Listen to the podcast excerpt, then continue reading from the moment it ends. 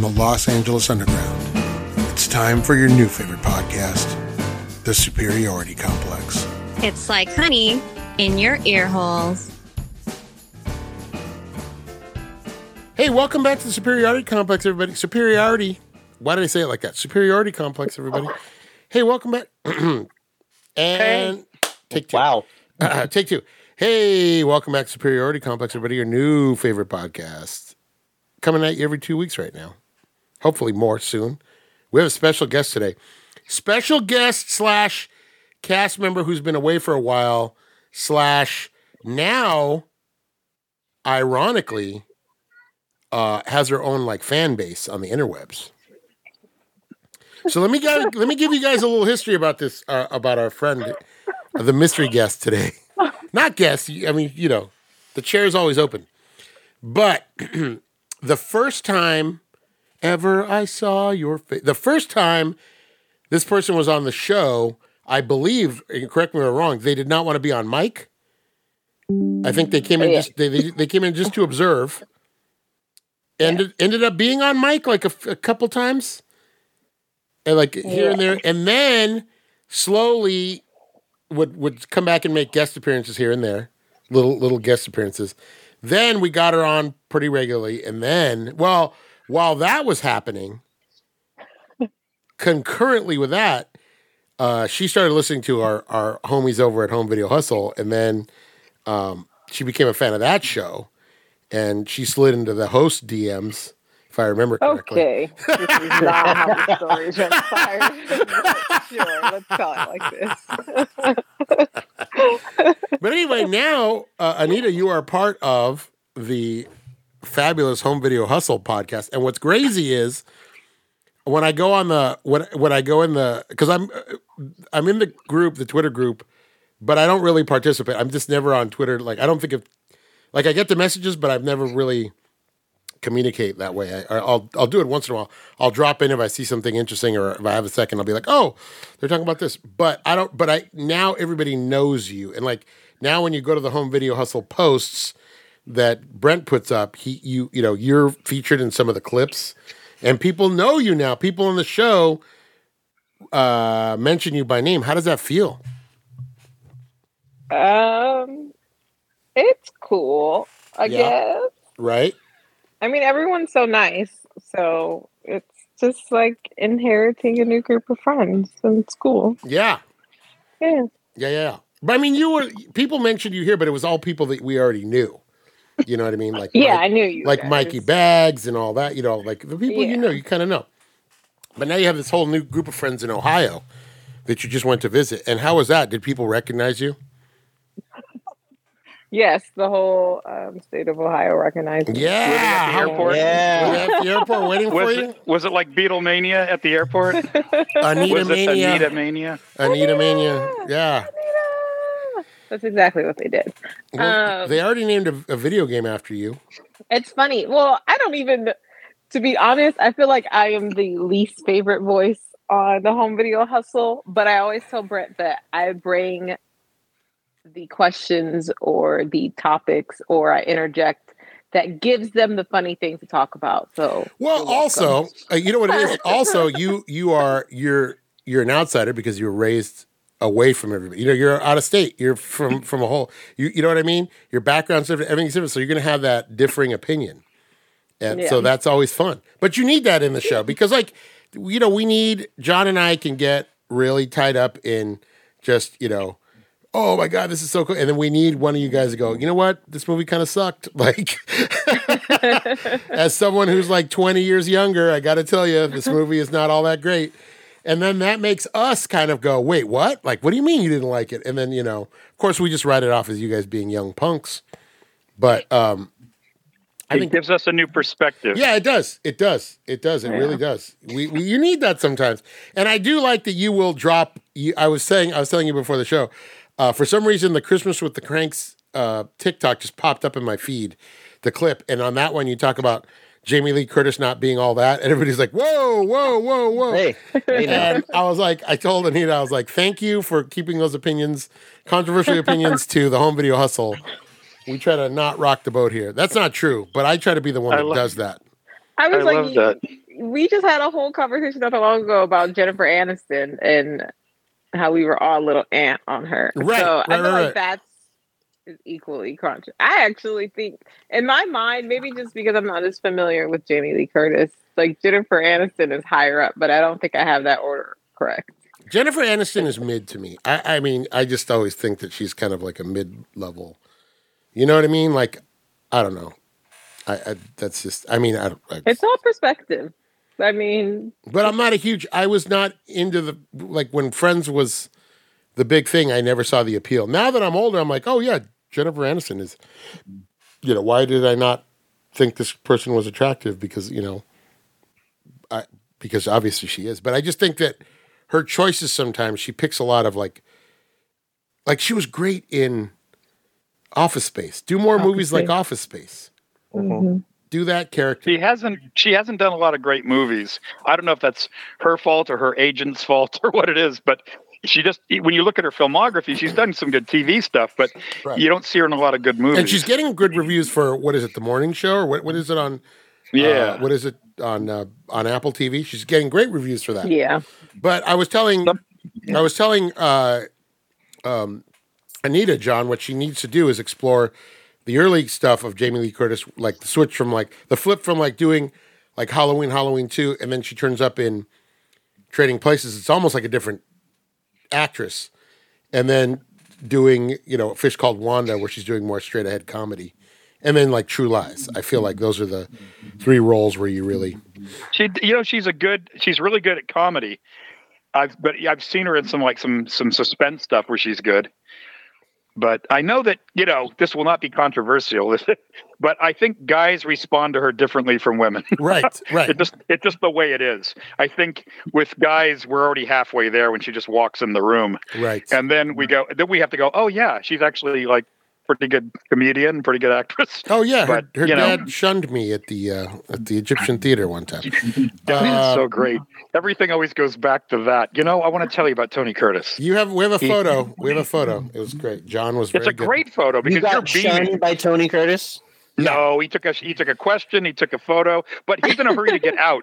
No, There's this great no. photo where He Mario's was- like beaming, and his look is like, "Where's the door? I No, want out." here's the thing. We were waiting to talk. We were the last two people in line, and he literally Yeah. talked to these two like co-eds from UCLA for about and he's like 88. yeah for know? about for about twenty You're minutes. wondering why he wanted to talk to the co-eds over you. That's what I'm saying. Sandy. That's what I'm saying. But he took 10 minutes. He could have cut it short or just been like, hey, I just wanted a photo. That's all I wanted. I was not going to bother. I was like, hey, let me just and get you a photo. got it. You it's a great photo. It's just that he looks like he's like, "All right, can I go now?" And you're like, "Hey, I'm with Tony Curtis." yeah, You know? and I, I purposely beamed it up because he looked miserable. It was funny.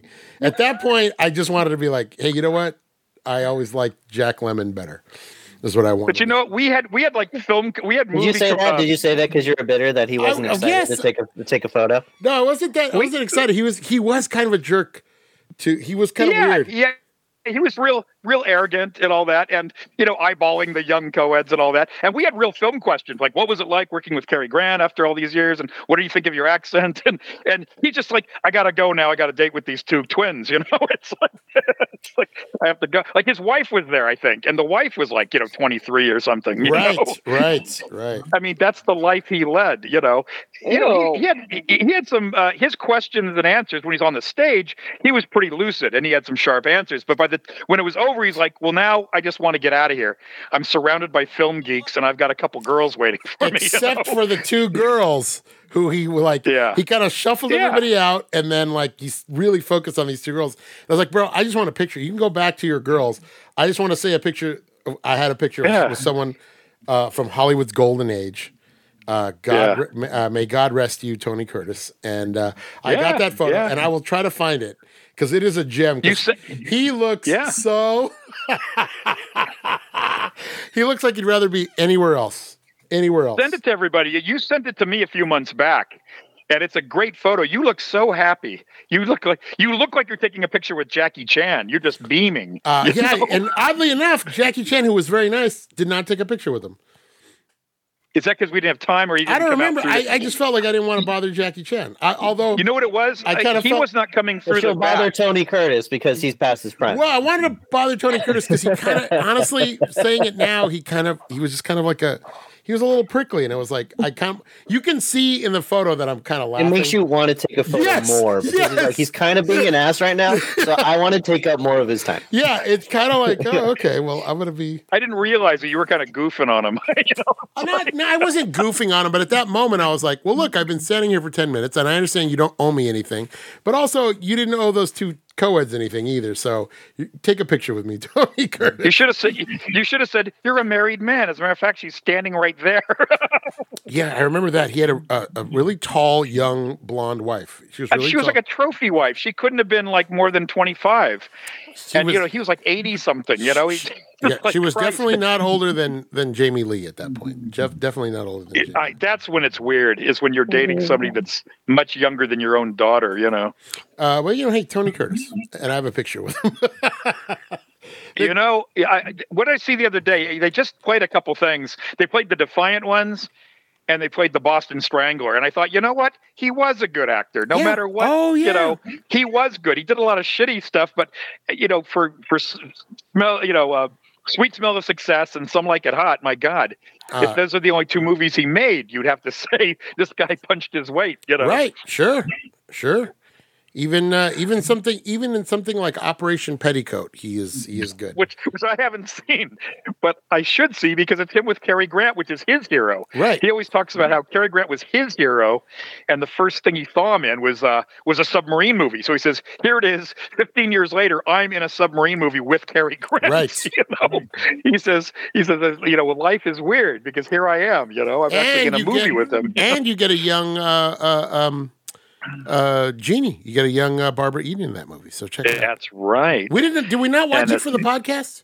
No, no, we didn't. I, I would remember that. No, my Yeah. wife and I watched it during. It was on the Criterion Channel when they did Cary Grant. But anyway, all this has to do with Anita leaving uh, the podcast. So, or- We I digress. didn't leave. We say we digress. It's very roundabout. It's like, and yeah, all, all that to say, all that to say, like, you certainly do. Digress. You take a route. all that to say, welcome back, Anita. It's good to have you. We do miss you. We do miss you. Thanks.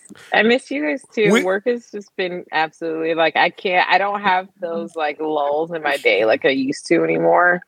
So well, it's well, also for we're, to we're kind away. of we're kind of uh, recording on an inconvenient day for some people too, uh, which is why we haven't had Patrick and Justine ho- on here in months. Uh, but hopefully, I'll, I'll be getting. I, I'm trying to work it out, so I'm getting back to something where we used to have, and maybe be able to record later on like a, a Wednesday, so that everybody can get together.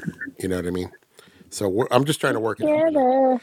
I'm trying to work it out, and then maybe have Brent on once in a while. You know, Brent, Brent and I have been talking about doing a side hustle for a while, and we, we I got super excited about this week, and I hit him up, and he's like, "Let's do it," and I'm like, "When are we going to do it?" Because then that's a great name for the for the podcast, side hustle. side hustle. hmm Uh, Brent always says it should be the superiority hustle or the home home video complex is what he said.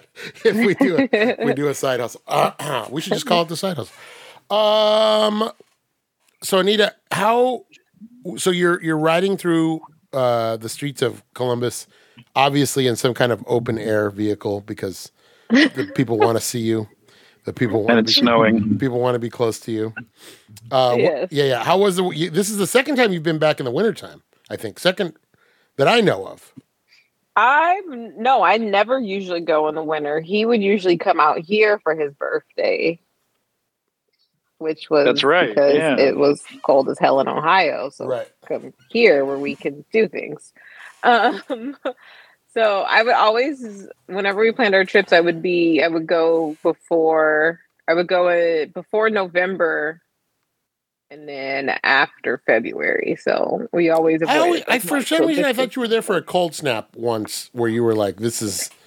It was cold, but it was not that cold.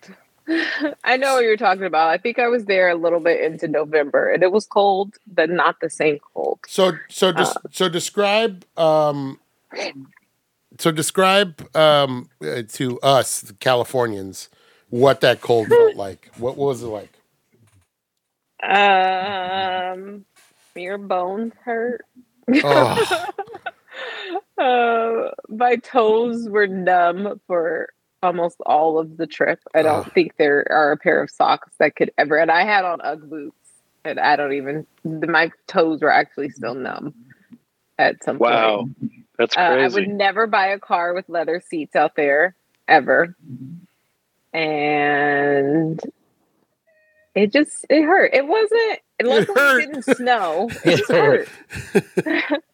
and you're always running to your destination. Like there's no lulling. You know, like when you get off a car, you're like, mm-hmm. okay, let me gather the things. It's like, okay, does everyone have everything gathered? right. Yes. Yeah, Now get out the car so that we can get in the store as fast as possible because it's warm in there. because it's warm. But then I'm the outsider because everyone that lives there is like, it's not that cold. This isn't even cold. And I'm like, you guys are absolutely crazy. I don't want to hear it. Yeah, tell me. Brent and his brother are running around with no jacket on. I'm like telling them to put clothes on. I'm just like, you guys are ridiculous. That's great.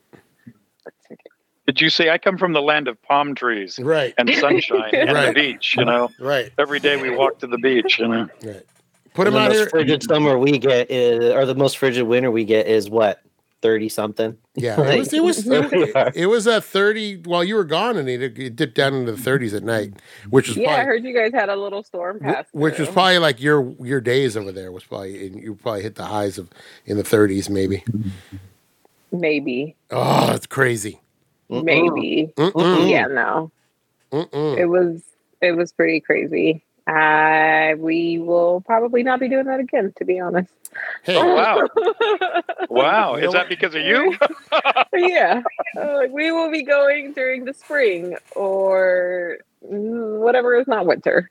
yeah, come on, Well, come on out. There's an uh, ice storm right now, right? I mean, it, that, that was that near Ohio? Did you just miss that? There's some sort of crazy ice storm happening I right think that now. was like in the Texas area. They had, okay, like, so that wasn't your storm. where you were Yeah. at. Okay. And I got a buddy in Portland area, Portland, Oregon, and he says right now there's like a an ice storm that's just burying everything. Everything's closed. The power. Oh yeah, It's Utah. real I think, spotty, Had yeah. Yeah. yeah. I love it. No, but it was fun. It was a lot of it was it was fun. It was a lot of fun. And we stayed with his dad, which was nice. So we got to see everyone. It was oh. nice to see everyone. You got to see PJ. You got to see Cameron. You got to see. PJ, It was good. The whole home video hustle crew. Chris. Yeah, yeah. I- I- uh, it's like you're meeting celebrities. I, what did I say on the thing? I said you're living my dream, hanging out with all the home video hustle people. Uh, I'm not bitter at all. At all. oh. I'm not bitter, Tony Curtis. So watch out. I will take. Everything goes back. Everything comes back to Tony Curtis. I just remember how bitter I was when he wouldn't talk to me. I really wasn't. It was just funny. It was just like, wow, he's really talking it up to these girls. You're kind It of bringing just it up a lot. show That makes me think it hurt a little bit. I gotta find that picture. I gotta find it. yeah, it's a great photo. It You're gonna just. it is amazing. It's so funny. It is amazing. I I, I have that. I, I don't know where it is. I, I it's somewhere. You sent it to me a couple months ago. Yeah. So I've got it somewhere. Imagine me Maybe trying send to imagine me trying to scroll back through all of the things I've sent you and find it. Oh, I know. I know. Yeah, I. Yeah, I'm pretty sure. You sent it to me. Uh, just um, not the group chat, but just the two of us. Love it. Love it. Now, if, o- now, if only we'd met Jack Lemmon, we could say that we met. We'd met all of them. When did Jack If Lemon? only- When did Jack Lemmon die? Uh, Oh, uh, 90s, uh, 80s. 2001. Actually. Oh, okay. Uh, he died uh, years before uh, Walter Matthau because they were slated to do one more movie together, and Jack Lemmon passed away before they could do it. Oh, you know what? I think Walter you know Matthau died before before Jack Lemmon? No, I don't think so. Um, Walter says Walter Matthau died July two July first two thousand, and then Jack Lemmon died June twenty seventh two thousand and one. suck it, Oh. John. Well, it's because I then he must have been sick because they were supposed to do a movie together, and I think they got J- James Garner or somebody to, to sub for uh, for him. So yeah, that's weird. He must have been sick or something. Hmm. So what was it? Same year though, Jake? They passed away the same year, or One was it? year. like- Uh, with within a year, yeah, like or close to a year apart. I mean, how they did that? They did that Odd Couple Part Two, which was really awful. I remember going to t- see that with my dad. I can't believe they talked him into it, and Neil Simon even came out and wrote it. An Odd Couple Two. Says Walter Matthau was hospitalized for two months in '99 because of pneumonia. No. So that was probably that probably Maybe that was it. They were do with supposed to do that. What was it? There was some movie they were supposed to do together, and um, I think James Garner had to sub for one of them. He had to, they called him up and said, "We need somebody on the on the last minute." And Jack Lemmon died of bladder cancer, which he had been suffering two years prior. So Ugh. they were probably they were probably both in and out of the hospital. So I don't I think that yeah they probably wouldn't have lined up for another role. Now the real question is: Are the Cuckoo Pigeon sisters still alive? Uh, find out. Hmm, let's see. I will find out. The show is now taking a really weird turn. Are we looking it up? Anita, Anita's Yeah, going. I'm looking. Who the hell are the Cuckoo Pigeon sisters? I'm looking. no idea. I'm looking. Monica Evans and Carol Shelley. They're so good. I thought they were real sisters. Monica You know Evans what? is currently 83, and Carol Shelley apparently she died August 31st, 2018. Wow. Now you know the story. They played the Cook. They played the Pigeon Sisters. Those actresses played the Pigeon Sisters in the Broadway play, in the movie, and on the TV show. They're the only actresses that have ever played those parts. Isn't that amazing? That's weird. I love it. That doesn't happen very often. Where you got one person does it on on stage, on the movie, and in the TV show. Speaking of which, John, speaking of stage, we have a new EGOT winner. Did you guys see? Emmy, Grammy, it- Oscar, Tony. Do you know who Elton it is, John? John? Elton John with the EGOT. Yeah, EGOT. yeah. He got the Emmy for his uh, for his um, show on uh, Disney Plus, the, the the recorded performance of, at Dodger Stadium. ah, good for him. Yeah, he's got the EGOT, baby. EGOT. EGOT, EGOT, EGOT. What I need. Um, let's talk Good for about EGOT. What was I going to say? Oh, huge news before we get started. Huge. Okay. Starting January 26th. So the the American release of Godzilla minus one is winding down. It was originally supposed to run for two weeks in early December. They It's extended it. They extended it. It's broken a lot of records. It's the highest grossing uh, live action Japanese movie in the United States ever. Wow. And uh, starting on the 26th, for one week before it leaves theaters, they're going to run the black and white version here in the United States. So They did a, Oh, wow. they did a black and white version. So if you haven't That's- seen it yet and you want a throwback, really make it like a reboot, go see it in uh, black I may I may try to catch that. that Yeah. sounds great. Yeah, I In saw black it last white. week. Did you love it, Jake? It was so good. Oh my god. Anita, did you see it? I didn't. Brent saw it. It's incredible. Brent saw it. You didn't go with him? I didn't. Explain. I had to do my hair for my hair appointment, so Oh. I couldn't go. M. So you could have just said I got had to work, you know, and we would have been oh, of course, of course. Yeah. that is not to say you don't look lovely. You always look lovely. But you also, if you don't mind my saying so, and Brent doesn't mind my saying so, I don't feel like you need a lot of work. I feel like you just you, you get out of bed and it's all pretty much ready to go. You look great. Look. You look great from the moment you wake up till the moment you go to bed. You look fantastic. You got the There's a song in there somewhere.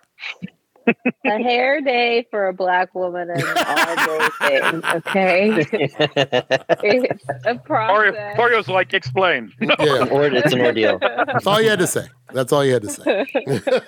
Thank you. That's like a that's, that's like a first birthday party for Mexicans. Like what? What do you I mean? know. I genuinely. what do you mean think it's I, like, 12 hours? His heart too. When I said I wasn't gonna go, I was like, I have to do my hair. He's like, You're not gonna. You're not gonna go with me. I was like, No. I was like, I'm so sorry. to quote to quote my friend Hiddish, you- you're not going to quote. You're not going to join me for more Godzilla. Um, Uh, yeah. Uh, you you miss if you get a chance. Now's your chance, so you can go see it in black and white, and you Yeah. really get the feel of the original. I'm sure Brent would want to see it again.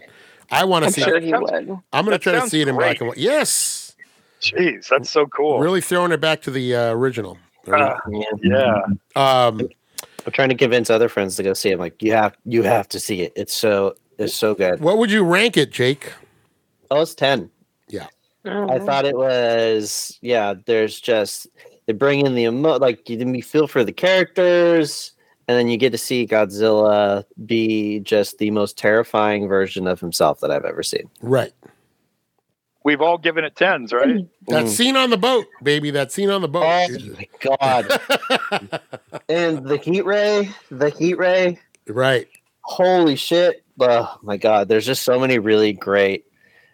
There's so many really great scenes, and just to show the devastation that is Godzilla in such a very like emotional, meaningful ways. So it's so good. Right. You're terrified because you don't want any of these characters to die. You like everybody. Mhm. And so anytime he shows up, you're like, oh no, what, you know, are, you know, it, you know, what's going to happen? Who, you know, please let these people survive. You know, and usually in a, in a Godzilla movie, you can't wait for people to get stepped on or eaten or, or blasted with the, you know what I mean? You're just like, oh, okay. Mhm. Uh, I always tell people when when when he's going to pick up that train, and instead of going, "Hey, that's cool," he's going to pick up the train with his mouth. You're going, "Oh no, she's on the train! Oh no, You know, right, right. we got to get her off the train." first." Right. Uh, he really Godzilla really hates trains. I realized that watching old uh, all the old Godzilla movies. Does not I will like- say, minor gripe. Um, how can Godzilla float? That's my only question. How can he what? How can he float When's he floating?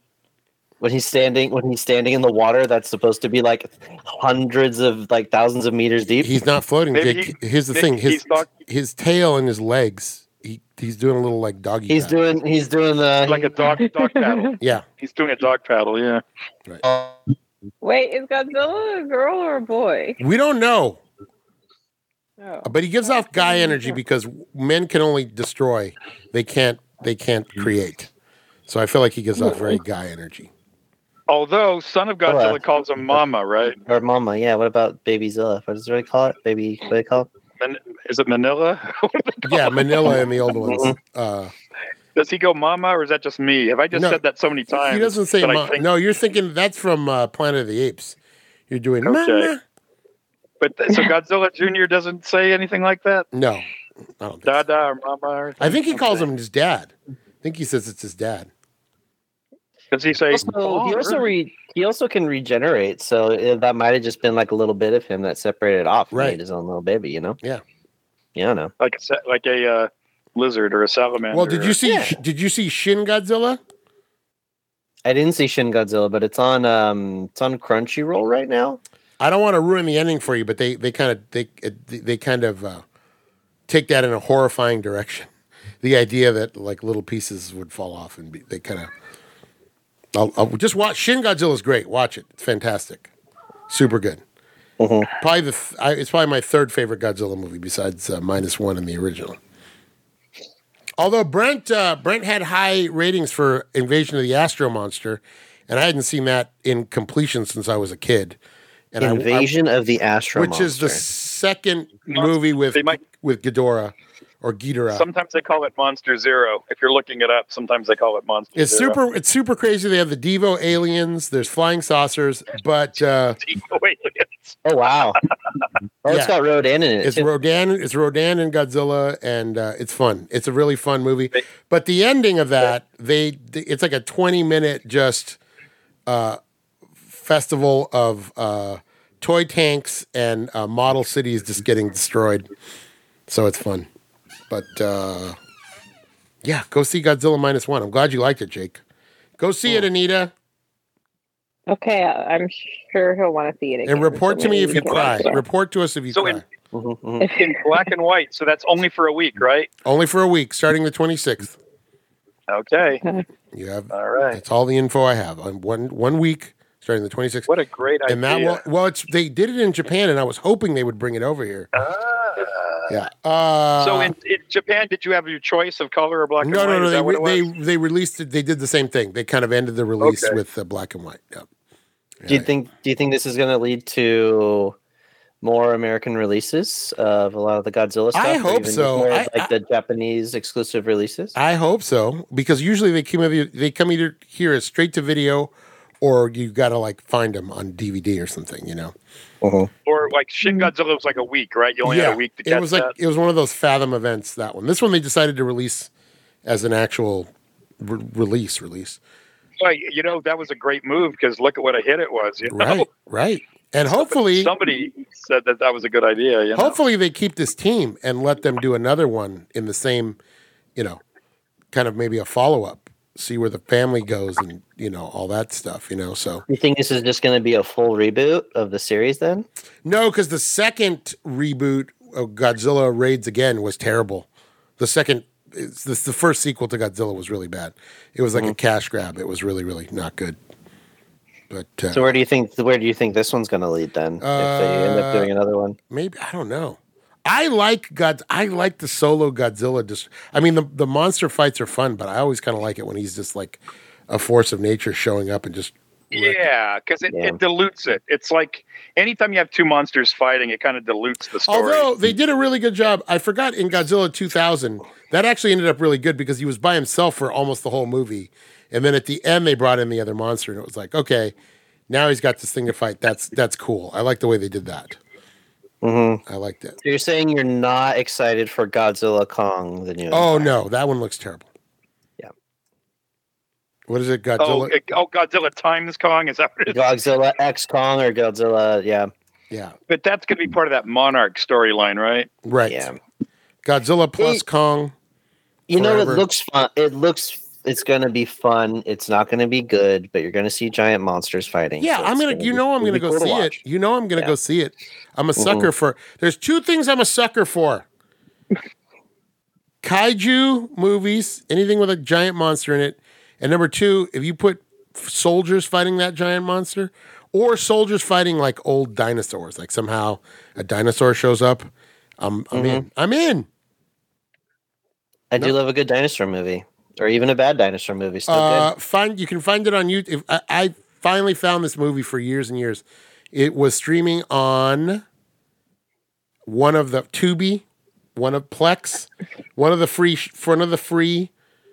Uh, it was a movie. It was a TV movie when I was a kid, made by Tsuburaya Productions, the guys who did. Uh, he was the effects supervisor on the original Godzilla. Now you know his studio does like you know Power Rangers and all that, but Ultraman when I was a kid. They did a movie in the '70s called The Last Dinosaur about a guy going. Find they found like a lost world in like the Arctic, and the and they they uh, they drill into it and they go hunt the last dinosaur.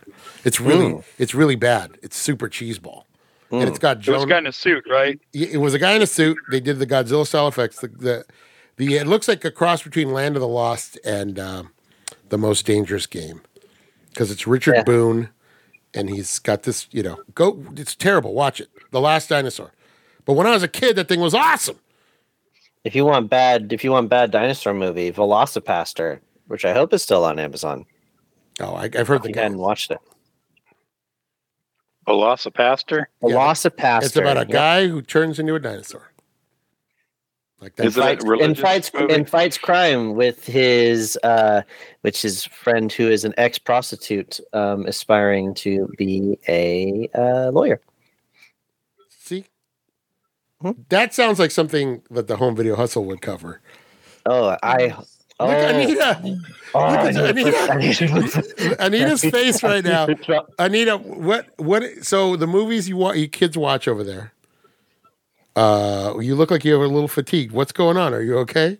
T- I just, I just like, I would just like to watch something that's not trash. Sometimes we did, we did mix it up this week and watched a good movie. what did you watch? We watched Boys in the Hood. Oh, very good. Yes, And how is So- how is how did you walk us through how you talked Brent into watching the Harry Potter films? He kind of talked himself into it. He started doing the Rocky series because he had never seen any of them. And he was like, I want to start doing series of things that I've never seen. And then I was like, you know what, you never seen Harry Potter. and then he was like, yeah. And at first he was a little hesitant because I think he wanted, he was like debating between doing the Karate Kid too. Oh, okay. And then, but you know what? The the people that listen to his podcast love the Harry Potter episodes, and I'm like, see, I was right. I love being right. It's always fun because sometimes you just got to get somebody out of their comfort zone, and then it's even Yeah. better when they like it. You're like, oh, you love that movie. You, that's like, uh, that's like Justine all of a sudden loving all these World War II movies we were watching in the '60s, and then liking the spaghetti westerns. Like you're just like, oh, that's the last person I thought would enjoy those movies. Yeah, I think we talked about this the last time. I'm shocked at how much he's actually liking them. I was nervous because I don't know if I could have tolerated someone hating them as much as I love them. So Well, we'll we he will never speak of enjoyed them. Then we will never talk about it as. we will never bring it up. No, No, I I love don't. dead. No, I don't hate them. I don't hate them. I'm just indifferent. Your wife loves them. I know. She- you but you know watched what? And I, but you know what? I will buy the. I bought her the digital copies for Christmas. Um, Uh-huh. I I support it, man. That's that's her that's her thing. That's her jam. Love it. I just, Okay. I want. I don't care. I love that she loves it. I love that she has a thing. Um, I just it's just not for me. So it's you know I've seen them all. Um, and I'm familiar enough with the story, but you know, I mean, my wife. I have so many things that I love that my wife is just like, no, thank you. You know, you know she's not going to go see godzilla minus one you know i mean she's you know and that's a, but my kid is like halfway she has like a foot halfway she'll watch some stuff with me and other stuff it's a bridge too far she's just like nope Yeah. you know but I mean, i we don't all have to like the same thing. Yeah, I'm a big- We can all respect each other. exactly i'm a big believer in having your own especially when you're in a relationship and you're living in the same four walls you got to have your own thing you got to have your own jam Yes. you have to Yes.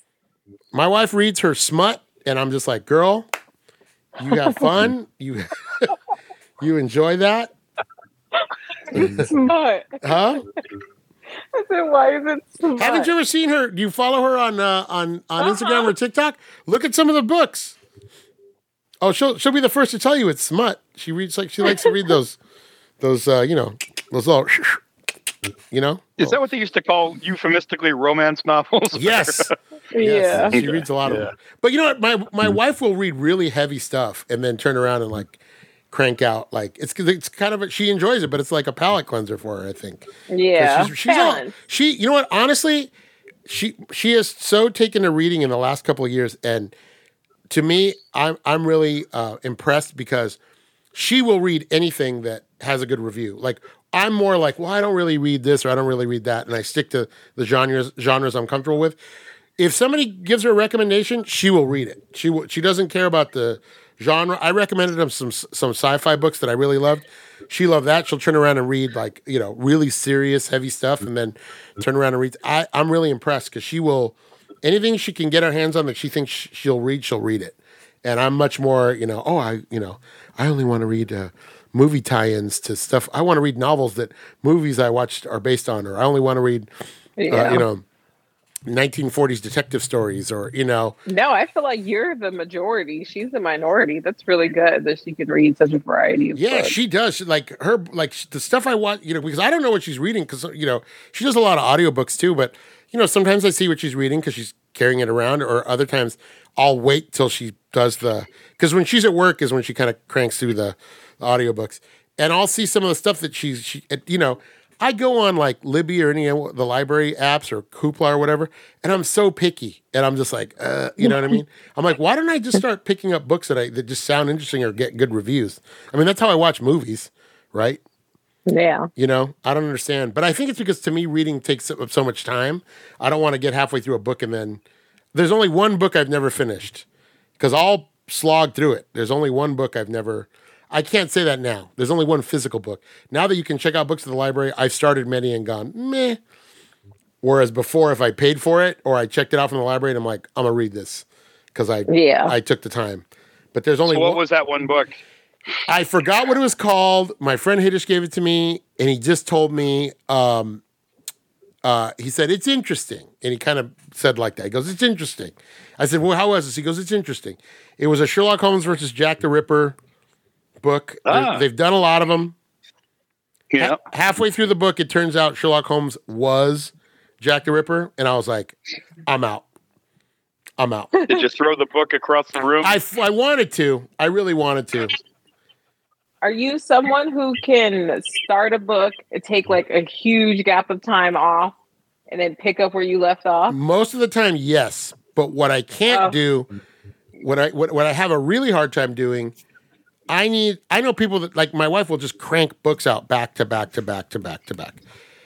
I need like a week or two before I start another book. I like have to like think about it, kind of dwell on it, and then go on. Then I can go on. I can't like go from book to book. It's very rare for me. What about you, boys? I can't. I'll start all over. If I take too long in between reading it and then picking it up again, I have to start from the beginning. It de- yeah, I, I think it, understand that. It depends on the book. If it's something, you know, I read a lot of history books, which is super nerdy.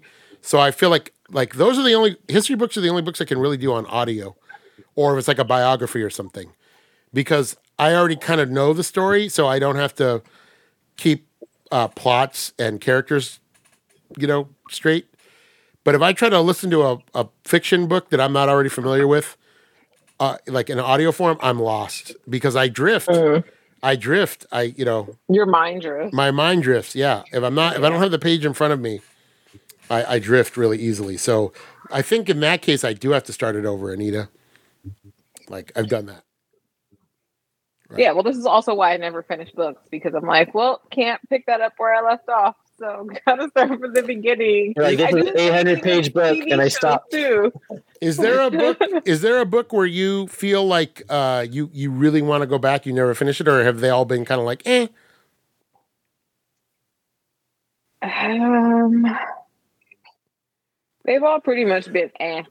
If I haven't like read, if I haven't picked them up again, like I just we went to Barnes and Nobles and I got the first uh Firefly book, and I started it. I want to say maybe like a month ago, and I haven't picked it up since. And now I'm like, well, I have to start it all over. Is that now. movies? Is that So- based on the show Firefly? Yeah, it's based on the show. Okay. Wow. I didn't know they were doing books of that.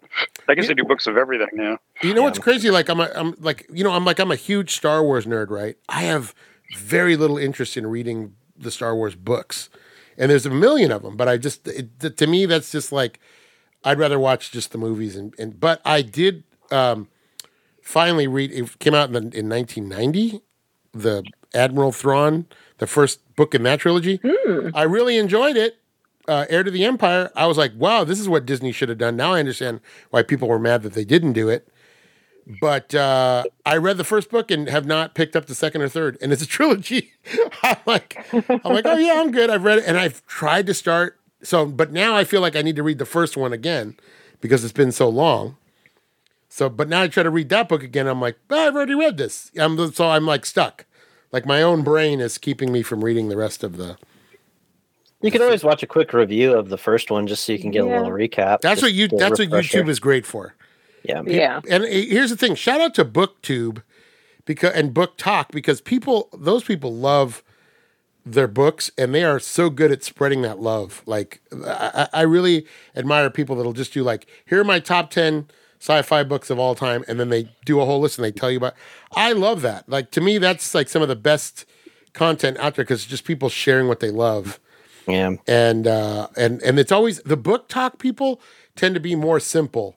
Like the movie guys always want to come up with like I've got to have be in a character, I've got to do this, I've got to be wacky, I've got to be like ah, ha, ha. It's like the the BookTok people just come out and straight, straight tell you read this book, here's why I loved it, boom Yeah. boom boom, and then here's They're the very- next book. They're very It's a different audience. Very though. genuine, People too. who are reading Mm-hmm. books are not thoroughly looking. They're like, okay, give me the book information. I think the people who are watching movies are looking to be entertained. Wow. Yeah. Right. Yeah. For entertainment. Yeah, maybe. You know. Maybe, but there's some good movie movie guys out there that just give you the like a quick breakdown, like you know, um, of what what's going on, and then you're like, because if I want more, I'll get into a podcast, or you know what I mean. If I want analysis, But sometimes I just want you to gi- give me your top 10 sci fi movies, dude. You don't need to wear a robot face. Just give me your top 10 sci fi movies and tell me. Tell me Yeah, a if it's little bit. wacky, that just turns me off immediately. If there's Yeah. gimmicks and shtick, I just go, no, that's not what I'm here for. Right, know? right, right. So, Mm, Shout out to I'm BookTok. Shout out to BookTube. With you. good Do you place. It's a good place. Uh, what are you reading right now, Anita? Are you reading anything? Um, I'm reading a little bit of smut, as you like to call it. Yeah. That's a pop, that's a popular thing right now, man. Everybody's reading their smut. Oh, it is huge. It is huge. Mhm. Huge. And then I'm gonna restart Firefly again. I hadn't gotten that deep into it. I'm only like a couple hundred pages in, so I'm just gonna restart it and try to cycle between the two. I'm trying to commit myself to reading at least 20 minutes a day is my goal. That's Not good. I used to be able to read for hours. I, I'm sorry. I'm reading a book right now. Um, I just checked it out. I just like I went online the other day and I was like, I'm just gonna go check out a book that's not in my comfort zone. I'm gonna just pick something that I wouldn't know. So I'm reading a book called Small Things Like These by Claire Keegan. It takes place in Ireland in the 1980s, and it's like a slim. It's only like hundred pages. It's a little novella, and you know what? I the what, love the way she writes. She's very descriptive. Um, it's about this guy in this little town in Ireland, and it's very small town, and he kind kind of uncovers this really dark secret that's happening in the town. And it's not like supernatural or anything weird. It's like, you know, it's something that you know, it's a real thing, and um, it's really good. I'm like, why don't I read? I read a book last year. I can't. I, I'm gonna forget what. Um, uh, let me see if I can find it. I read a book about a mom and a daughter who are forced to, by circumstances, to. Oh, I'm, I'm never going to find it. I'll have to find the name of it for you. Uh, it was a book about a, a is it called Meeting Pavarotti? It's about a a, a, mo- uh like a young girl who's struggling, kind of in that age in the late twenties, between the late twenties and early thirties, when you're trying to make life happen and it's not going on, and and uh, she kind of has to move back in with her mom, and it's all about her having to. And I really loved it. It was a really fun little. Um, Meeting Luciano is the name of it. Meeting Luciano. Her mom's like an offer buff, and it's just a little slice of life. Like not a lot happens in it, and I was just like, this. I really enjoyed it. It took me out of, you know, it wasn't laser beams and sci-fi, and I just. But it was a book where I was like, it was a book where I was like, I'm gonna take myself. I, every once in a while, I do that. I push myself. Read something that isn't, you know, isn't space cowboys and you know, or you know, and dragons or something. You know, read, um, you know, read something about real life and and so this book uh what did i just say oh the what is it all the small things uh it's really good so i recommend it. I'm gonna i'm gonna throw that out there. And i of course i asked my wife i go have you heard about this book? She's like yeah read it. It's good. Small things like these. Uh, of course she's read it. Like i she should be like yeah of course you read it. Yeah. You know? I mean every john gave me a book of movie quotes and that's like that's the kind of stuff i want to read. Bullet points. Give me bullet points. Give There me you go. bullet points and and uh, well, that does with those kind of books. It kind of turns you on. Maybe to there might be like one movie in there you haven't seen. You know, Mm-hmm. When I was like, I want to read books about cryptozoology and, and, and Bigfoot and and and the hills and their lost their lost time and what is it, Mar- uh, Benny and Betty Hill? Not Benny Hill, not Benny Hill, Betty Benny Hill Hill? and the the hills. They were a family. They were it was a couple in the '60s that claimed they had been abducted and they couldn't account oh for. yeah, yeah. That was like a huge thing. Remember that in the seventies? Nimoy, Yeah. everybody was talking about it, and um, I used to love to read. My mom would drop me off at the library when I was like in like in fourth or fifth grade. You know, kind of old enough to be on my own, but not old enough to like walk as far as the library. So she would drop me off ostensibly to study, and I would just go straight for the Bigfoot, Loch Ness monster, UFO books. That's all the fun stuff. Oh heck yeah, yeah! I would go straight for that. Yeah. So that's, that's what I want to read. I'm gonna read the Firefly books because Anita recommended them. Uh, what's the what's the plot of your smut book? Oh, it it's about this girl who is married to this guy that she's always been in love with, but they got married. They only got married because his grandmother was dying and she wanted to see him get married. So they got married and Uh-huh. they're still together. and she's like secretly in love with him, but he's just like, I'm just married to you out of convenience. And then he has this other lady that he's been in love with this whole time. But in between all of this, she's secretly pregnant and she hasn't told him yet, and she thinks he's cheating on her. It's literally, it's absolutely ridiculous. I love it. it's all over. What's the name of this book? I'm gonna read it. I'm gonna read it. Oh, I have. I found it on like a little like mobile reader that I've been reading off of. That It's- I'm trying to find out to how to get more coins on because I'm out of coins. So Nicole knows this thing. I, I she does it every year. Uh, There's a service. uh, It's I don't know if it's Kindle, but it's they give you the free. So it's like a whole list of free ebooks you can get like one day a year.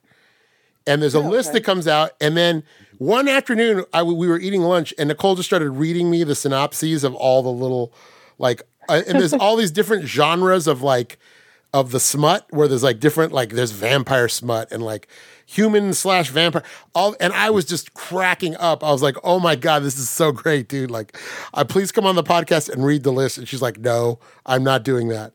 But she was giving it. She would like spice it up. You know, she'd be like, a human falls in love with an ogre in ancient, you know, in the realm of ancient blah blah blah. And I was just like, what? This happens? You know what'd be fun? When did that Reading- happen? Read the synopsis and then guess the name of the title. I like that'd be a good one. Oh my this god, one's that'd called be Love Unbreakable. So, All right. let's see. I'll keep you enticed on the ending. Lo- let, let me find see if I can find Love Unbreakable. All right, let's see if we can. I'm There gonna go. I'm gonna look for it here. Uh, yeah, the, I wanted to do that again. It's uh, oh here we go. Love Unbreakable novel PDF free. There it is. Free. you missed. It's is, are you on you are you are you on Mobo Reader? Yeah. Oh, that's what it is. Uh, It says free, but it's not. You have to pay for it. It's not. Mm, 8.2 million views. damn. Wow. It's not even well written. Like the when you read it, you're like, this is but it's so This is like I gotta know what happened next. It's basically like, it's basically like the old it's basically like the old like fanfic that would get thrown up in the early days. You know it was written by a chismoso when you're like when you're listening to all the- it starts out with what had happened was. Well, uh, yeah, let me see what happened. What had happened entonces like so- written in Spanglish. yeah instead of like once upon a time or when it just starts out with what had happened was yeah I'm gonna That's that's an untapped market right, Right, there. yeah, It needs- yeah. It needs to be written in the in the point of view of the chismosa. chola, chola smut so what Yeah. happened was he was hooking up with her right uh, Oh my god. Oh, here, would chapter. I I found it. something Here we like go. Chapter one. uh, Love Unbreakable by Bank Brook. Reagan Hayes was a little absent-minded at the moment. All she could think of since this afternoon were what, all she could think of since of this afternoon was the doctor's words. It should be all she could think of since this afternoon. Yeah, that already- were that the already doctor's hurt. words. Were the doctor's hurt. words. Congratulations, you are pregnant, and it's you are pregnant. Suddenly, Suddenly, Mitchell Dixon pinched her arm hard. His low voice came the next second. Come back to Earth. What are you thinking about? Before she could respond to that, Mitchell kissed Regan hard after holding back, uh, holding the back of her head lovingly. He then went into the bathroom. oh my god, dude! I'm gonna read this so. I'm gonna read this so hard. Read it so hard. It's so There you go. hard. hmm I'm gonna read this so hard. Uh, give me a give me a give me a celebrity voice. Uh, before she could respond to that, Mitchell kissed Reagan hard after holding the back of her head lovingly. He then went into the bathroom. Reagan lay motionless in the massive bed. Damp strands of her hair stuck to her temples and cheeks. She stared at the ceiling with her eyes brimming with tears. Her naked body was aching slightly. After a while, she took out the pregnancy test report from the nightstand drawer. Reagan had gone to the hospital because of an incessant stomach ache. After a urine test, the doctor broke the news to her. She was almost five weeks pregnant. I'm going to leave it there because I'm going to read that. Bum, bum, bum. It's somebody. It's an audiobook. Huh. Somebody read that. Oh, look at the people on the cover. They're like AI. They're like AI Look at those AI hotties. Oh, there you go. Look at that. That looks like a Hallmark movie. Yeah. Oh, no, they are smutty. That is smutty. All right. 4.8. There you go. Hello. Incredible. Um, good. Thanks for the recommendation, Anita. oh, you're welcome. But you know, here's the thing, and this is what I told Nicole because she's like, "Oh my god, I just read smut, whatever," and she's always very like self-deprecating. I go, "That's the equivalent of me watching old episodes of Ultraman, or you know, like what you know, the, the dumb movies I watch. It's just sometimes, sometimes you just want something mindless and fun. You know, you need junk that. food. Yeah, it's just like yeah, Yeah. It doesn't have to be steak all the time. Right. Sometimes junk food. It Yeah. can't be steak tartare all the flipping time. With your steak tartare. What time is? Oh, it's oh, we got to get to the movie because Jake's got a hard out. That's At two, right? that sounds bad, right? right after reading Love Unbroken? Yes, a little bit. He's gonna he's gonna kiss the time clock hard. So hard. Uh, are you guys ready for the movie High Fidelity? Jake, do you want to tell us about it? This week's movie, High Fidelity. This is a this is a John Sandy favorite right here. Let's see. I don't know if it's a High favorite just because you worked in a record store, but I, I'm just saying. Right. Okay. High Fidelity released March 28th in the year 2000, directed by Stephen Fee- Frears. Frears? Mhm. Frears. Mhm. Yes. Um, 7.4 IMDb, 91% on Rotten Tomatoes, Wow. with a budget of $30 million. Everyone, how much did it make? Uh, we'll let Anita go first. She's good at this now. You said 30 million? 30 million. Um, I'm not good at this. game. Uh, I'm gonna say You're, you're the best at this. I've never heard of this movie, but I don't think that that's nothing to do with me. Um, uh, 30. I'll go 75. 75. John? Uh, I think it was a hit, but I don't know if it was a smash hit. So you said 35? No, 30.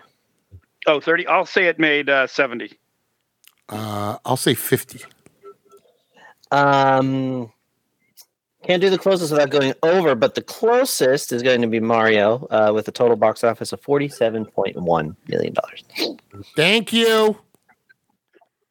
Um, All right, let's see if we could guess what uh, what our friend uh, Leonard Maltin gave it. High Fidelity, 2000. After his girlfriend leaves a music obsessed Chicago record store owner, reflects on his failed relationships. Adaptation of Nick adaptation of Nick Horn, Hornsby's novel, originally set in London, is alternately insightful and annoying, embodied by Cusack's direct-to-camera chats and the fanatically detailed depiction of the music scene and its inhabitants. Cusack co-produced and co-wrote the screenplay. What do you think he gave it? Out of four stars, bomb to four stars, and he does halves.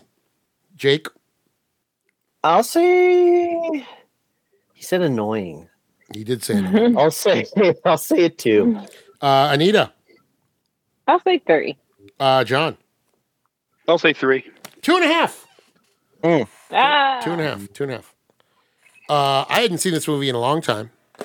Uh, I mean, obviously, whether we want to or not, this is a big influence on everybody here except Anita. Uh, we all have that personality. We like to rank things. Obviously, that's what we do every week. We rank things: top five this, top five that. Give me your five best this, your five worst of that. Double double this, this double double that, that double this, double that. What was that? What game was that? That's from a kid. That's like from like grade school. Are you thinking Old McDonald? Double double this, this double double that, Oh. that double this, double that, double double this that. It's like a clapping. I think it's like a. Uh, uh, uh, yeah, Is I think it's some is it clapping one? game. Is it the speed? Is it I think the- so. Is it what's this called? Oh, Not patty like cake. slide. Slide. Yeah. Yeah. I think there's like a double double this this double double. I think there's a, like a hand thing that goes with that. Mhm. Anyway, I digress yet again. John, obviously, this is kind of uh, uh, biographical for you, having worked in a record store. How do those scenes hold up? Is that what it's like working in a record store? And who do you most resemble? Yeah, this was uh well, this is like a 24 it's been 24 years. Uh at the time it felt pretty real and I had worked at the record store about 5 years, but I I wasn't working there when this movie came out. But a bunch of us that had worked at the record store, we we went together. we went to see this together. And we all laughed because we could identify it wasn't that I identified with anybody I don't think I'm any of those characters that worked at the store, but we could recognize other people we had worked with. We'd go, "Oh God, that's definitely this guy." You know, like the music snobs and the ones that are like into obnoxious music and people that are, you know, uh, snotty to the customers. And um, so I, I don't really identify with any of them, but I, I recognize the behavior and also the customers. You'd say, "Oh, that's that guy that comes in looking for this," you know. Right. So uh, it felt very real. It, it didn't feel like um, what's the one we saw, Empire Records? That did not feel real at all. Um, this one felt very real, and we all sat there. I think it was like five of us went to go see this, and we all laughed and we said, "Boy, that's they pretty much nailed it." Also, all my friends were like record collectors. Like they, I know people that had like his setup with like thousands of records. I never had that many. I probably, you know, I had a few hundred, but I knew people that had like the, the entire living room was just taken over with their collection. And I knew people that were really religious about how they, you know, alphabetical, chronological, you know, genre, everything had to be just right. So I, yeah, the whole thing rang very true. I'm But the thing that rang the most true was that we, if it was a slow day, we would hang around the shop making lists. We'd go, okay, top ten punk records of all time, go, and we'd go, okay, uh, you know, top ten uh, rockabilly records, top ten glam records, whatever it was. We'd do these lists. We could never stop at five or ten.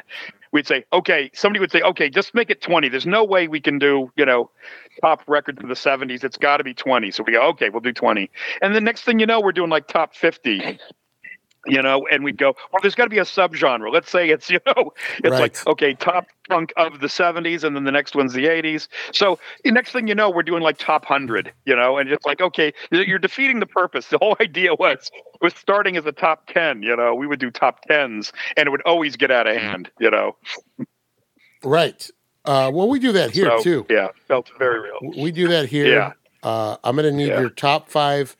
John, give me your top five uh, John Cusack movies. Ready, go. I thought you were going to say, give me your top five, you know, records of the punk era. Uh, um, yeah, Cusack's always great. Uh, you know, uh, right? Eight Men Out, and uh, you know, Better Off Dead, and Con Air, and uh, Grosse Pointe Blank. Those are all great. You know, we, I would I would ask you for your top ten punk albums, but we only have three hours, John.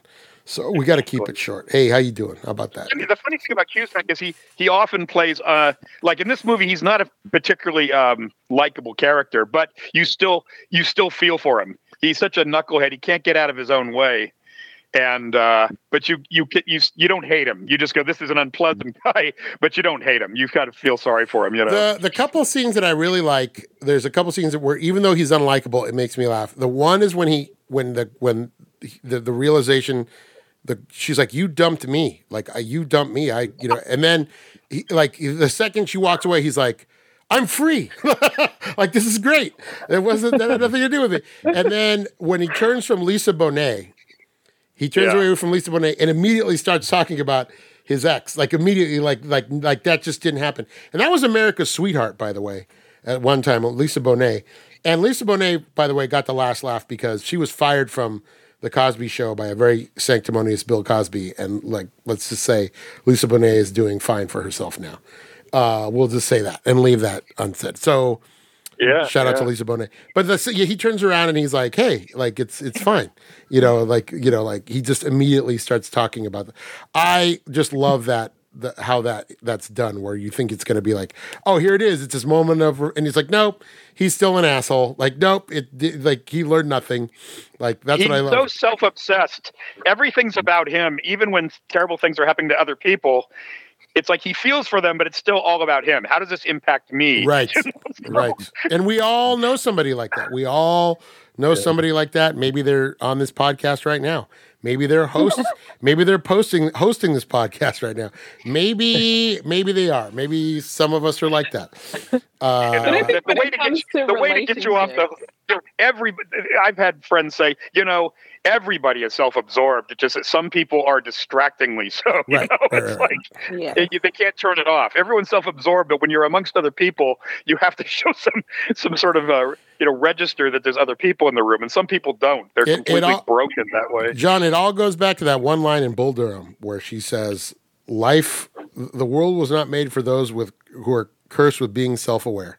Like that is the Right. that it all goes back to that line. Like I'm like, oh, that that is the greatest line in movie history because it's such a it's such a resounding truth, and he is Yeah. definitely you know, not self-aware at all. Uh, he just doesn't realize because how. he the other thing is um you know he's around a lot of other people but when he's amongst his records he's completely up in his own head that whole thing where he's going to take the entire collection apart. And he's like you know okay not not alphabetical not chronological. I'm doing it biographical. And he's all, "Wow, autobiographical, yeah. he's all wow that's heavy. And you're like wow you've got the time to do that. You're going to take apart this entire collection and put it back biographical you know. Uh, but you know, being a collector, we all can kind of like go. That's somebody who's gone off the rails for collecting. But, but I'll tell you what the thing is, and this is something that I think it's unspoken in the movie. But the reason he feels like he's probably not as bad as he is is because look who he hangs out with all day. The two guys from the record store, right?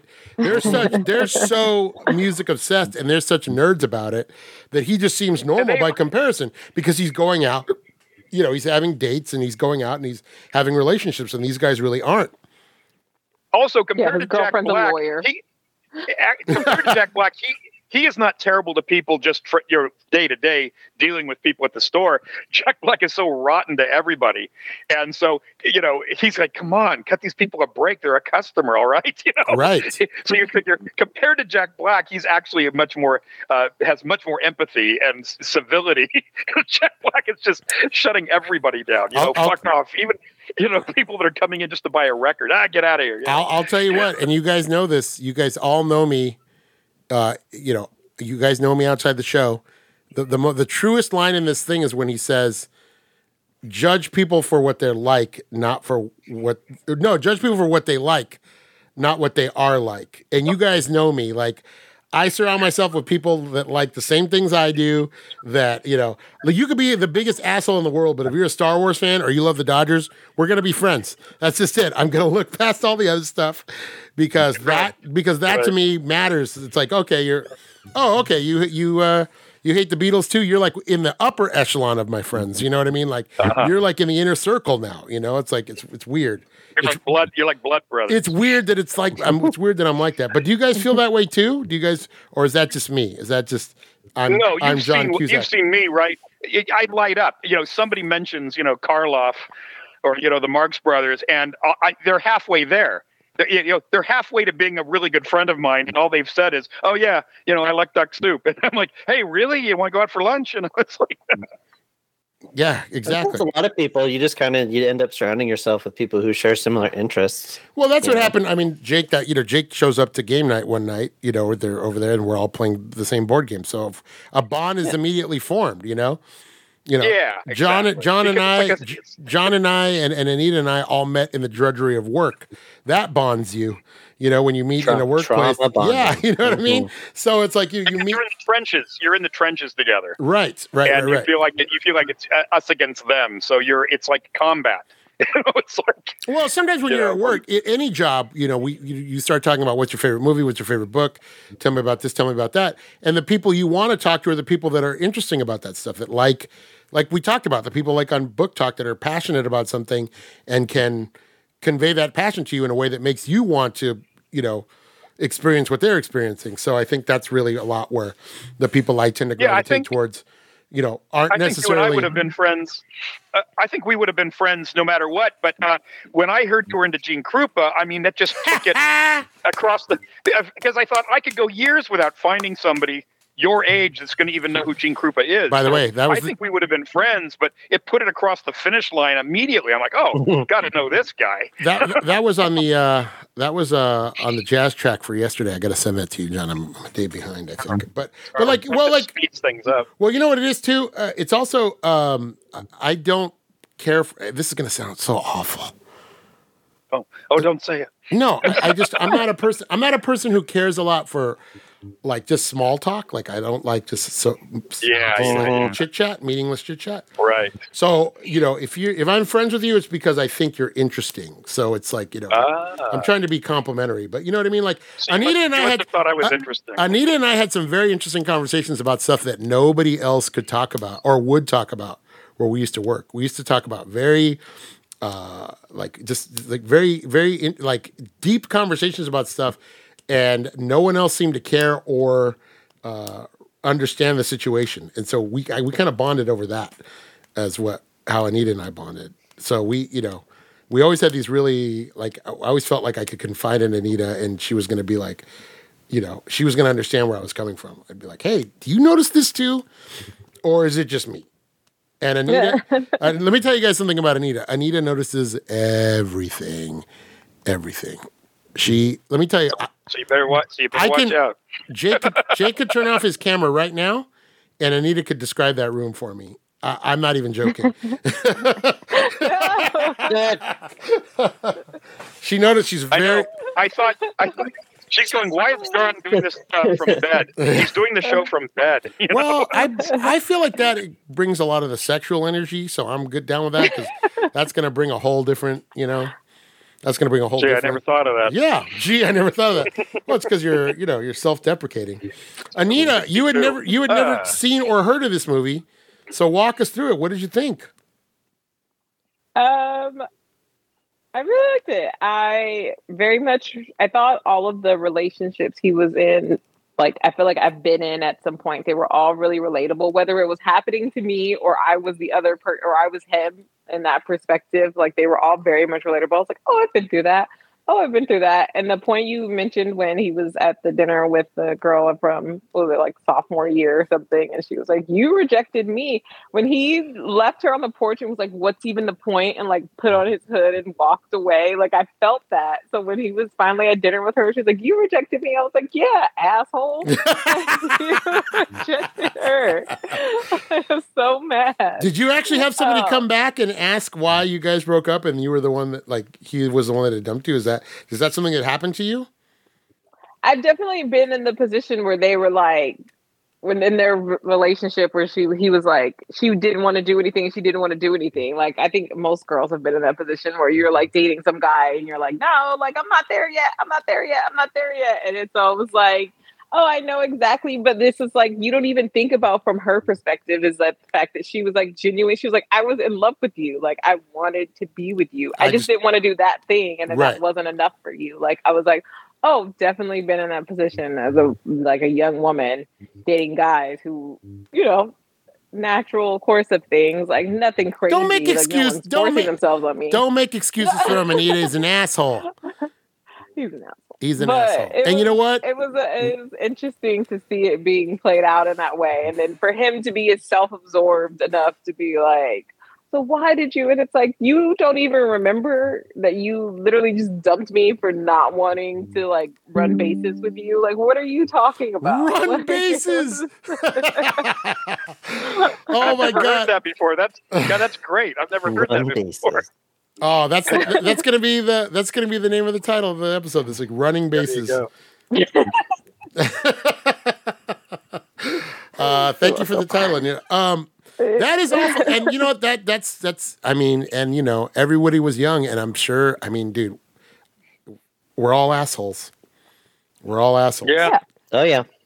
Yeah. I mean, we got to be hit by a brick. Yeah. That's why it's so funny when he looks at the camera and goes, "Oh my god, I did, I did dump her." You know, It's right, like- right. But he yet, didn't really remember it. That But way. yet, there's not enough. There's nothing in there that makes him want to self-reflect and change. It was just enough for him to have the light. Just it was just enough for him for not to feel guilty.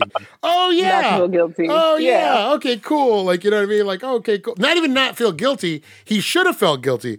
What he should have, but instead of feeling relief, it was relief because he was wrong. right? He was wrong. That's why he was, was a relief. Yeah. That's what he took away from that. So, like John said, he's not a guy who learns his lessons very well. You know, No, Yeah, he's got to or be hit by the, a like- brick, and then you're not even sure he got the whole lesson. You know, it's right? like or his first girlfriend marrying the guy Kevin Bannister that she he kissed like two seconds after him, and he was like, "Oh, they were meant to be together." Ah, it's not me. Like it's like oh, Yeah. okay, like you're just gonna relieve yourself of all of responsibility, anything Right. to do with anything. That's just What's crazy though, very- what's crazy though is when you're that age and something like that happens, you do that does leave a scar. That's like your first little trauma when it's when you're like Oh, yeah. that young because you're emotionally you're not fully formed yet, and you know Yeah. you're just like you know you're just you know it's some, something like that happens. You're just like oh you carry it with you like you know, and, and that shapes the next 10 years of relationships you know I think guys are a lot more susceptible to that too. I think guys are the ones that get hurt like that, and girls because girls they're they're not emotionally you know they're not uh, as mature emotionally as girls you know? girls deal with it in a better way, and guys are just like, "Oh yeah, now girl, all girls are bitches. I'm just gonna be an asshole to the, you know." And that lasts until you're, I don't know, forty, and then you know, you know. I mean that. that- listen, I was guilty of that. I I did that. Uh, that's why uh, my wife and I, the first time we tried to date, that did not work out because I was emotionally stunted, and I had been something dumb like that happened to me, and I was just like, "Well, nope." now I'm gonna be a I'm gonna be a jerk to everybody. And then I'm and then she was like, okay, well I'm not gonna put up with that shit. And um, she just walked away. And then I was like, what? And that was that was me getting that was the cold splash of water on the face. And then by the time I realized my mistake, it was too late. She was she was like, peace out. I have too much self respect. She boned out, and it was just like, yep. shout out to Nicole. Oh, for sure mm-hmm. for sure. Trust me, it took a year, Anita. Of when we reconnected years later, it was a year of solid. I don't want to say begging because I don't like to be con- completely accurate, but I put in work. I put in some work to to get back to where. I mean, I I really you know, not that she was like lording it over me, but I she was like, no, we're gonna stay friends. You already hurt me. I'm not gonna let you do that again. You know? yeah yeah And uh, g- shout out to her for the self respect. Shout I out- do. I look. I. We all don't have that. Look, we've all But- been with. Like, I'm like, oh, I'll put up with it. It's okay. The fact that she did it is really good. So I mean, like, she she for it. tolerated it for a little while. She was hoping. I think she was hoping I would. You know, she was. She probably felt I was. right. recognize your mistake. Yeah, she she she loved me enough that she's like, I'm gonna give him some chances and I'm gonna give him some hints. And then finally one day she was just like, Nah, nah, nah, nah, Nah. nah, mm mm. You know. So good for her. Did it Yeah, suck? Yes. Did I learn my lesson? Yes. To the point now where I'm just like, whatever. now I don't. Now I don't think I care enough. Now I'm just like, okay, yeah, whatever. uh, no, shout out to my wife. She's amazing. But Anita, you can I ask you who did you is that the girlfriend you identified with the most? Was the the high school girlfriend? Or who did you identify with the most? No, like I said, I don't think I like clearly identified with anyone as far, but I think like the little bits in the relationship, like the things that happened, like, you know, him being with the person that he thought was too good for him at the time. And then like looking back, like I think we've all like had like little bits of those relationships in our lives. So I thought that was really relatable. I Um, and then the takeaway of him being with Yvonne, and he's like, okay, not all relationships are exciting all the time. Like, you know, they require lulls, but is it the person that you want to see every day? Do you, you know, miss Right. Like all of the things that really like make a basis of a good, long lasting relationship that he was like learning to see from looking back at his past relationships. I really, I don't know. The story was really good. It was still funny. It was relatable. I love the record store scenes with Jack Black. I like Dick. He was my favorite. He was so funny. Uh, That's my favorite kind of so movie. awkward. That's my favorite kind of music nerd, though. I love guys like that. Because those are the guys that are going to give you some stuff that you've never heard of. It's absolute gold. And they're just like, I'm yeah, making tapes for him. He's all, I'll make that tape for you. You know, it's like, that was me and John Sandy right there. Hey, I'm going to make you this tape. Let me make you a tape here. Let me. Let me oh, the mixtapes. That's the thing that really took me back. Was uh, we were really about everybody I knew was really into making mixtapes, not just to give the girls, but like on a road trip. Okay, we're going to Vegas. Let, you know, let's make a let's make a, a mixtape just for the drive out there. You know, it's like Right. I yeah. We were all about mixtapes, and Right. so I've still got stacks of those somewhere. It's like a diary just to look at what you thought. Mm-hmm. You know, you put so much time into it, like you know the sequencing, and I look at those now, and it's like a journal. You know, this is what I was listening to 30 years ago. I you know? remember, John. I made you a mixtape when when I was trying to get you into jazz, and I was like, "I'm going to narrate a mixtape for you." And I've I still got that. and I did like Yeah. a DJ thing. I did like a whole. All right, John, here we go. this is from 1956, and you're going to hear Lester Young with Teddy Wilson, and uh, the song is "All of Me." Here we go, and blah blah blah. And then I was just, yeah, I remember doing that for you. I remember that. You I got, don't- you got your own I've little got- private DJ there for Yeah. a bit. I've got That's those, cool. and I should make a copy for you. I've still got those on tape somewhere, and I Uh-huh. should, uh, I should, and dude, that would be like listening to yourself from 30 years ago. That you know, is not something I want to explore. Uh, Jake, what did you think of this movie? High fidelity, high fide, high. F- High fidelity. thank you. hmm I thought it was good. Yeah, just his his journey of self reflection on past relationships. I think super relatable for a lot of people. Um, and his relationship with Laura, I thought was really sweet, and him coming to realize, like, you know, she's not she's not necessarily like the quote unquote fantasy that he was that he was like dreaming of, but it's like it's the one that he wants the most and it's the one thing that he needed and i thought that was really it's a really sweet message Well, even the- though he didn't i don't think he fully understood Well, the nice thing is bullshit. when you're watching it as an audience member and you've been in love or in and out of love or you've been in, in and out of bad relationships and you watch the whole thing and you look back in the relation, you know, she gives him the $4,000. She doesn't want it back. She does all this stuff. You're like, bro, mm-hmm. this is the one. This is the person you want to spend your life with. You know, this mm-hmm. is, what are you doing? This is like, you know, Yeah. it's Yeah. right Yeah. there. Anybody else, you're going, yes, this is the girl, dude. This is the one. What are you doing? She pushes him and makes that Pushed- flyer and gets the show going at the end. Like I'm like, this makes the girl fire has for back. him uh, Yeah. like does this like hey he the this he's gonna be djing these guys are doing like their their like single release party and he's like what are you doing i'm like what do you mean what's she doing she's supporting you And that was an, unconditionally What I love about that is you, th- like her doing announcing him as the guest DJ, right? Because Mhm. that's where she like first met him and everything. That's Yeah. such a like that's like, that's like a really romantic gesture. Like if it had been the other way around, he would have been like, "Look, I made this big gesture for you." Because obviously she saw that she she loved what she saw when he was that way. Like whatever he was exuding when he was DJing, Yeah. she loved that about him, and she wanted to see it again. And it's like, bro, this is like this is your girl. What are you doing? But you know, when, but when you're well, the sad thing is he's already older. You you know, he should be like 18 and not being able to see this. You know, 18 or 19. Yeah. He shouldn't be like in his late 30s, early 40s, or however old he was. I think he's like in his 30s in this point. He shouldn't be in his 30s and barely having to, you know, not not being not not being perceptive enough to figure that out. You know, Jake, who did you most relate to as one of the exes? as one of the exes oh Yeah. god I, I have no idea I re- I could not tell you I- the moment- maybe, maybe the first one i guess. The, just be, first one i guess. the the moment I I I the person uh, the person I or not the moment the moment I related most with him was we've all had that realization of somebody that we used to like was really unlikable, but for hmm. whatever reason, yeah because you're in love or the chemistry or whatever, you thought, oh my god, this person's great, and you see him a few Zeta-Jones? yeah, you see him a few years later, and he's like, she was really awful. You know, he says this stuff. He's like, she doesn't listen to anybody.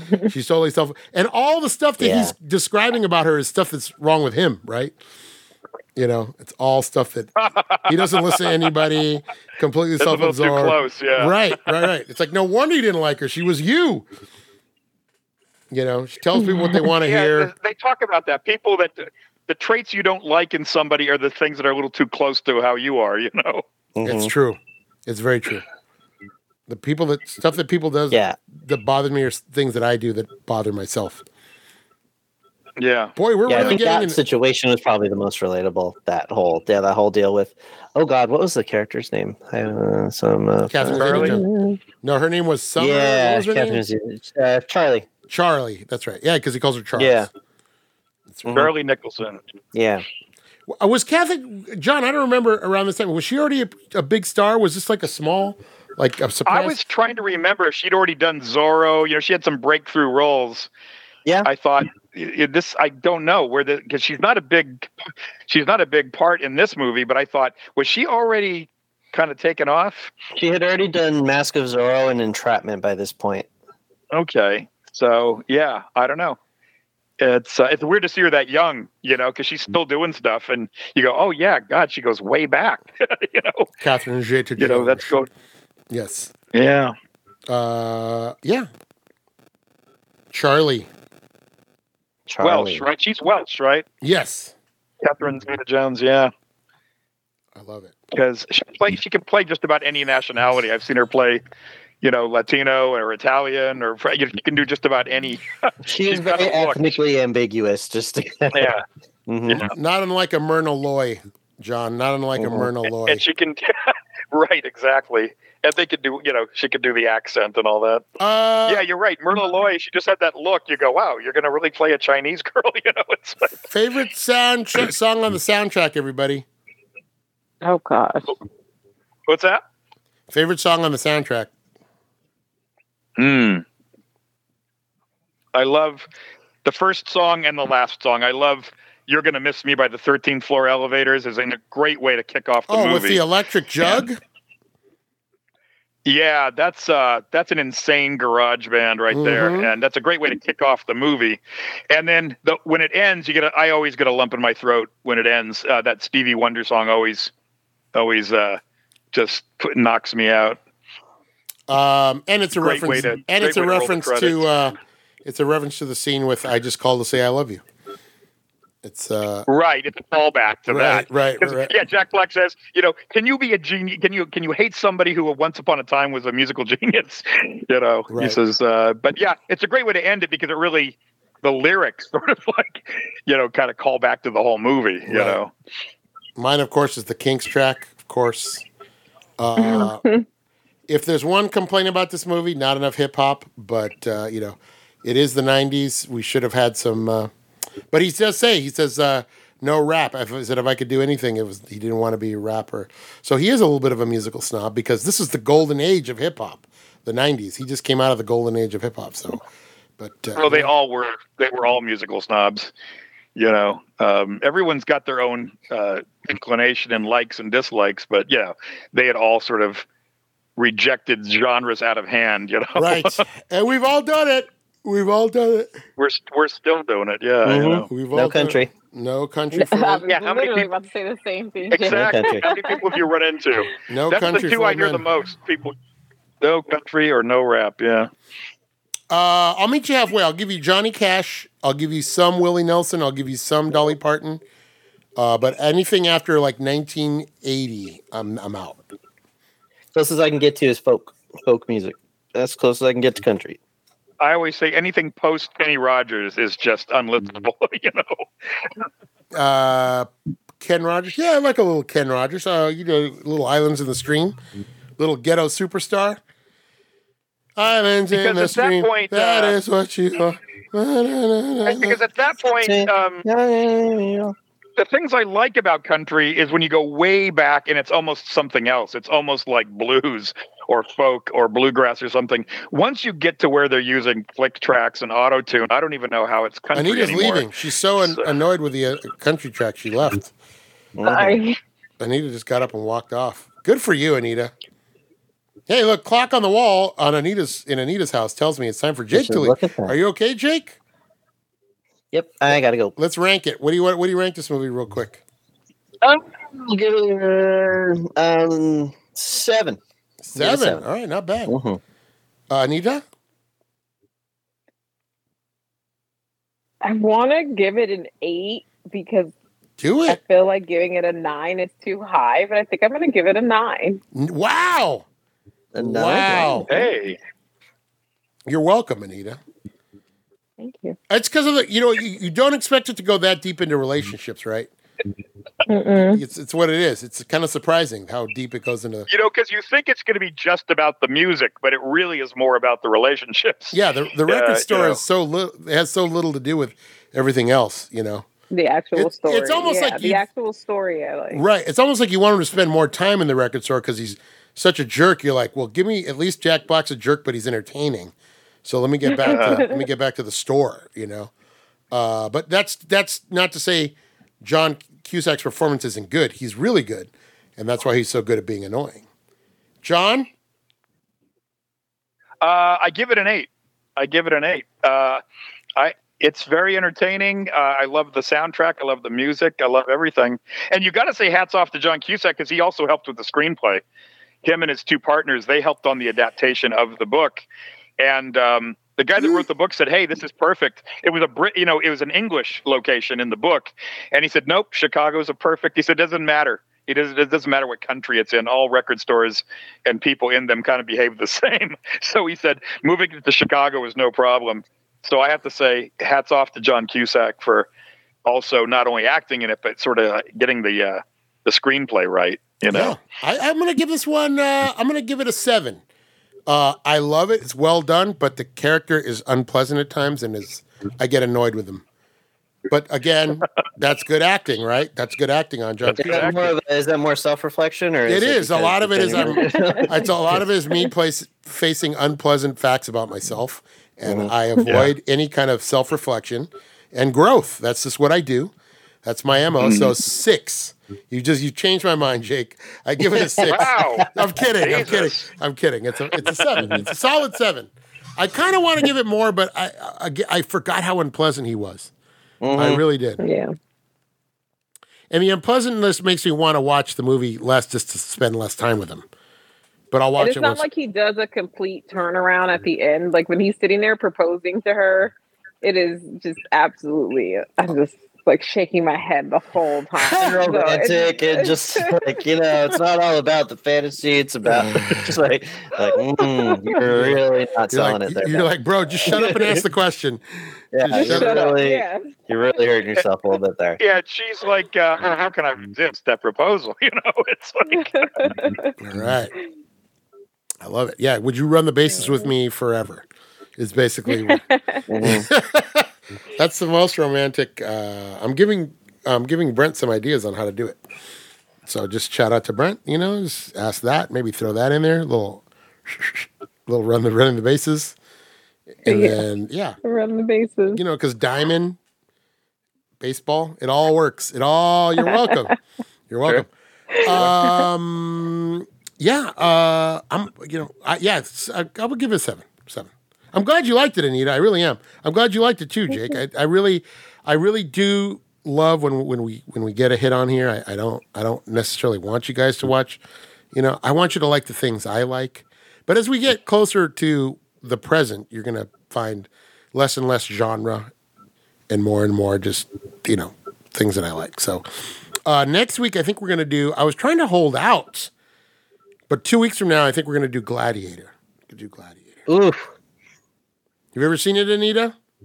Nope. oh Oh, I think you might like it. heavy duty. Yeah, it's a long one Isn't it long? But Good. It is. It's going to knock you out. I mm-hmm. think. it moves very quickly. It, there's not. It's not. Okay. It's it's not slow. it's a very yeah it's a very it's a very quick two two hours 30 It's a two and a half. Two and a half, which isn't, you know, which I mean that's your average hmm. Harry Potter movie right there. Yeah.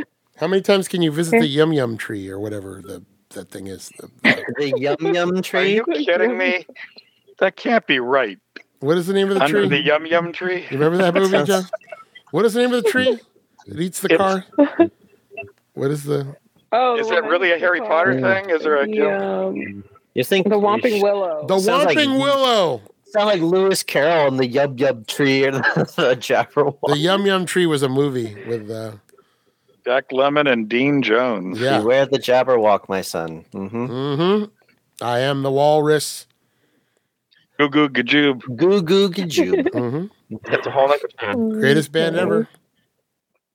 Goo goo The gajoob. you heard it you heard it here Greatest Heard band in ever. Piggy in the middle. Goo Goo Gajoob. Yep. Toe Jam Football. Hey diddle diddle.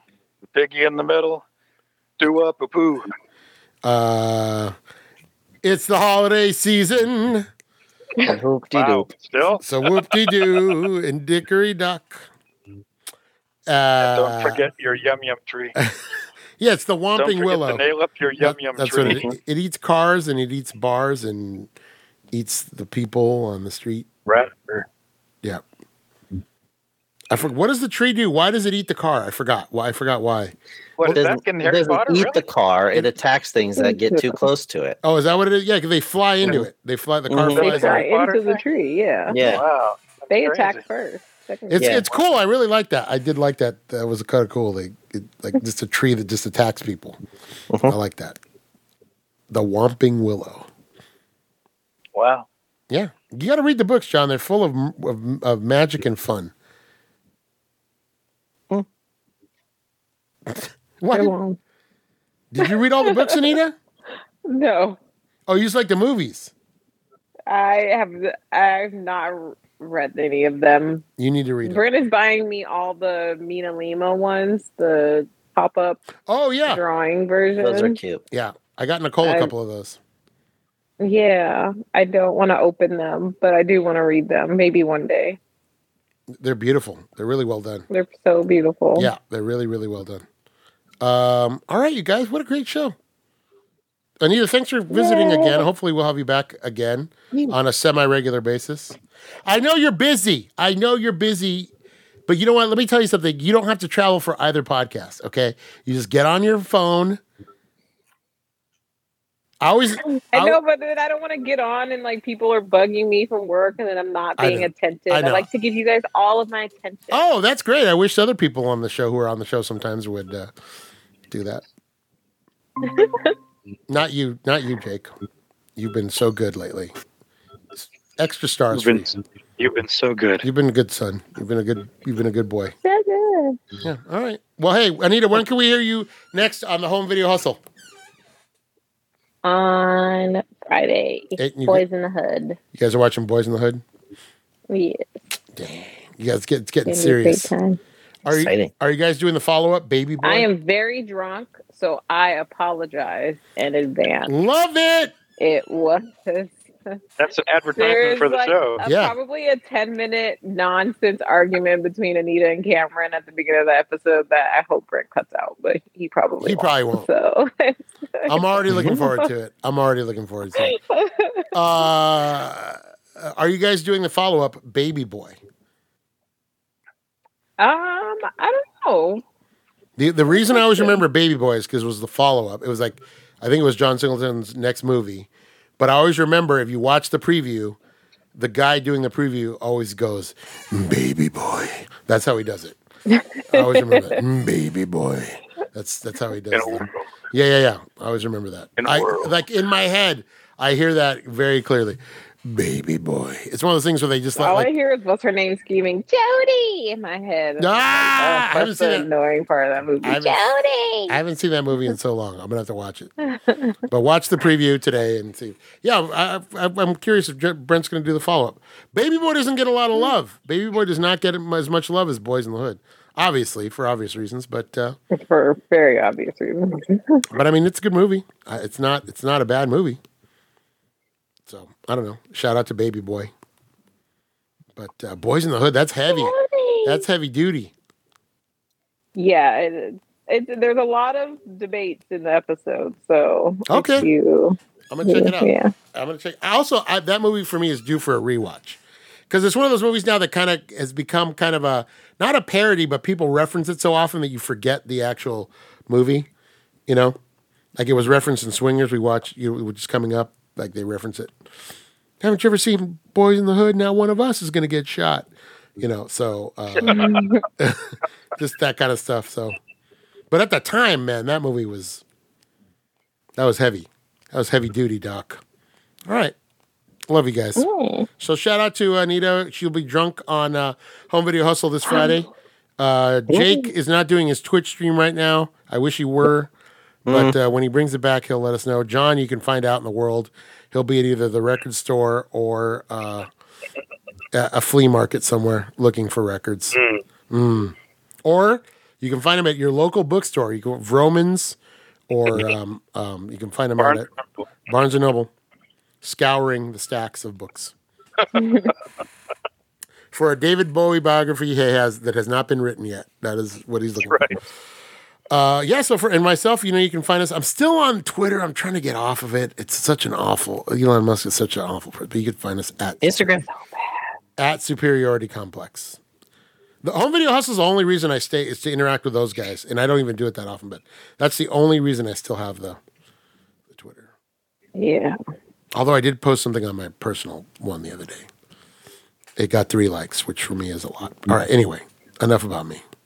I got to go reflect on myself after watching this movie.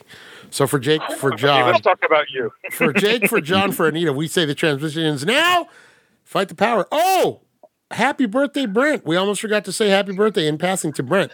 Oh, Tuesday- Oh my god, happy birthday! Tuesday was his birthday, Happy right? birthday. Tuesday. Uh, how old is Brent now, if you don't mind us asking? 33. Dang! He's still got his whole life ahead. of him. Yeah, it- Look at that. he's in the club. Club 33, get it? Yeah. 33. Yeah, yeah, yeah, yeah. Uh, yeah, let's get happy birthday to you. Happy birthday, Happy to birthday you. to you. Baby. Happy Happy birthday. birthday, dear Brent. Happy birthday to you. Keep up the hustle, my friend. Yeah, happy birthday. All right, Hustle, motherfucking hustle. that's it. Hey. Fight the power. This transmission is